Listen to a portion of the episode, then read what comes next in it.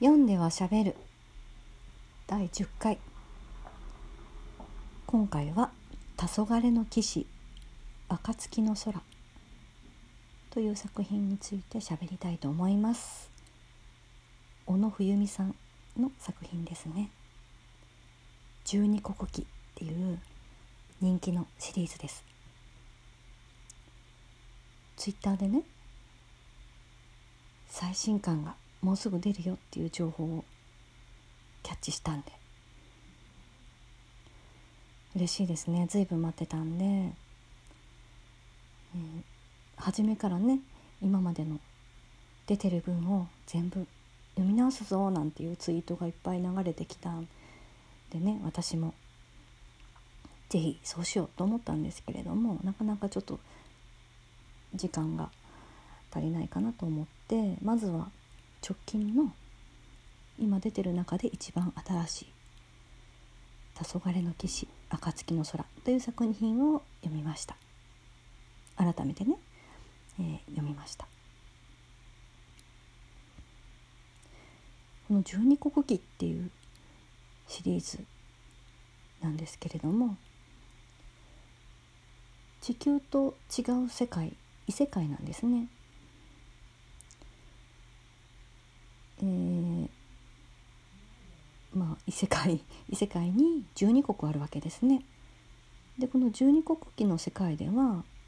各国に王と麒麟がいます。王王っていうのは、えーまあ、天命を受けた王っていうことで天に選ばれし者ですね。でセットで必ず王には麒麟がつきます。各国にキリンがいるんですね。キリンっていうのは人の姿もにもなるし獣の姿にもなるっていうことで両方のね2つの姿を持つんですがキリンは王のためにいます。もう王の絶対的な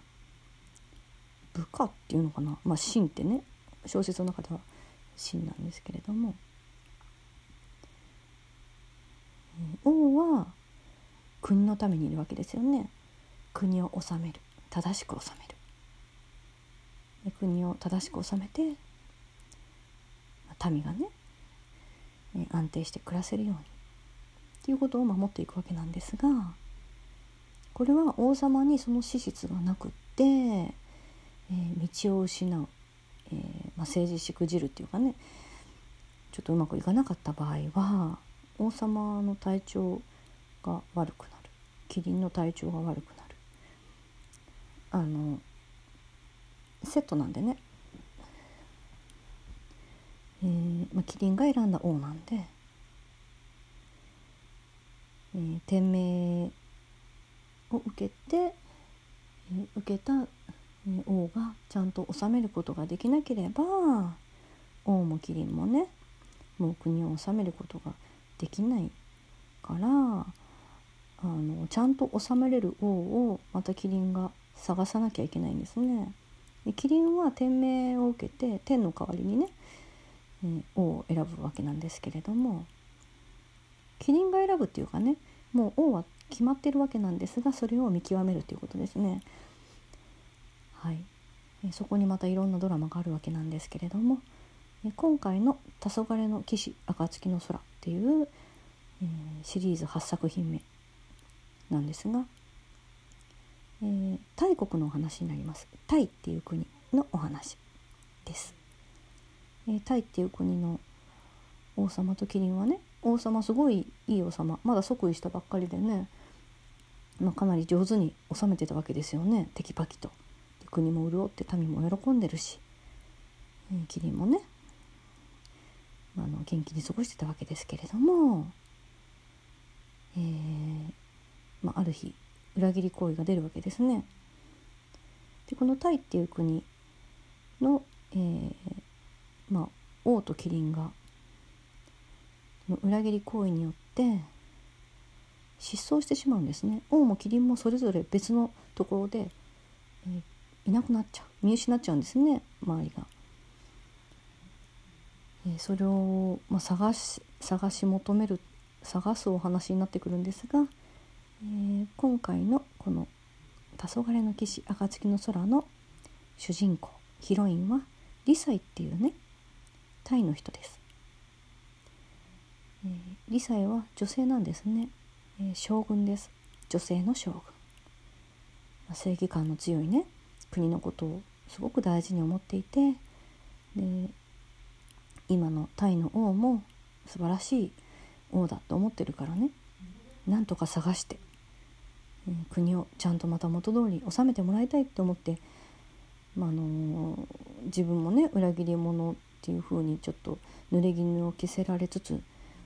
逃げ回りながら探してるわけですよね。まあ、そういうところから始まるお話なんですがであの、近隣のね国に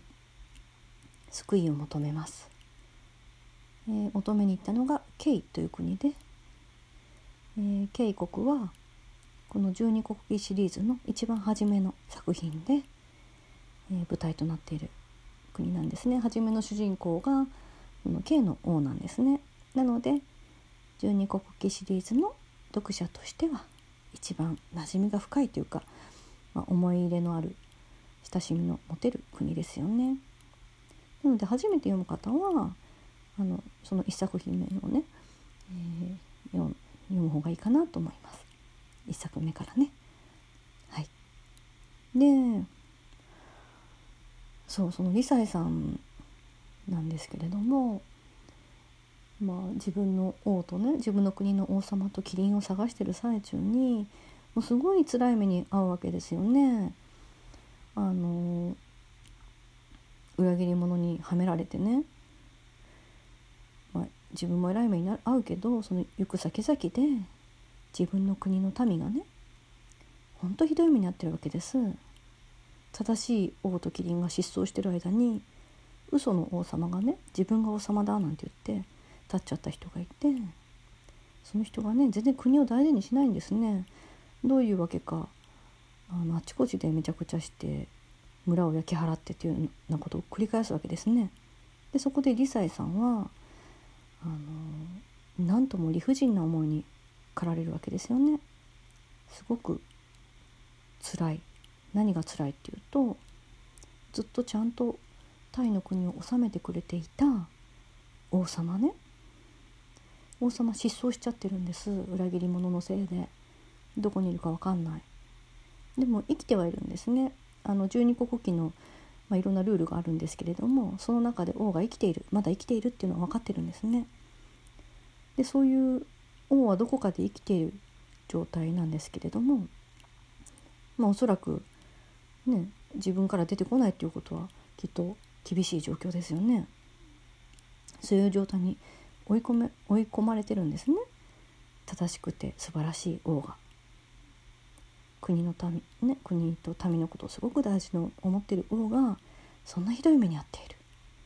どういうことだよ。っていうことですよね。リサにとったら。あの天が決めた王ですから天命を受けてキリンに選ばれてちゃんと王になってちゃんと国を治めてるのにその仕打ち。どういうこと？っていうことですよね。でそれが天の断りっていうことなんですけれどもなんで天命を受けた王がそんな目に遭っていて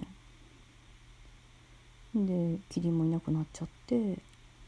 なのに嘘の王がね嘘の王があの国中のいろんな村を焼き払ったり民に、ね、厳しい暮らしを強いていてねそして理財のことも裏切り者扱いして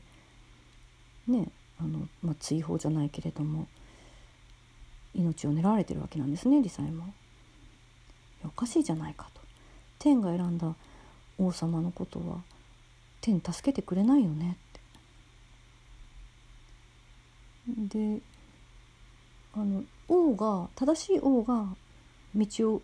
外したらね政治とかちょっと失敗しちゃったらすごい厳しい制裁が待ってるのにもかかわらずなんで今裏切り者がね謀反を起こした嘘の王様が好き放題やってるのになんでほったらかしなの？なんで何の罰も？ね降りないんですか？っていうことでね。天に対してちょっとかなり不満が溜まってる。そりゃそうですよね。自分の大事な王様と麒麟がいなくなって辛い目に遭ってるのに謀反人であるところにも全然罰が下りないわけですよ。これはあのこのテーマはね 天天の沈黙ですよね助けてくれないわけですよね正しい人。で悪い人ものさばってるけど罰を下さない。えー、これ中国中華っぽいあの、まあ、お話っていうか世界観なんですね。であのやっぱりどうしても思い出す言葉があってねあの芝線の式ですよね。式の「天道は是か非か」っていう言葉がね浮かびます。あの天道は是か非か。天道って天の道ですよね。意味は、え公平とされるこの世の道理は果たして正しいものに味方しているのだろうか。疑わしい限りだっていうことでね天道は是か非か。もうまさにこの言葉の、まあ、お話なんですけれどもね。ただその理妻の理不尽に対する思い不満に対して、えーまあ、キリンがね大国のキリンが素晴らしい言葉を、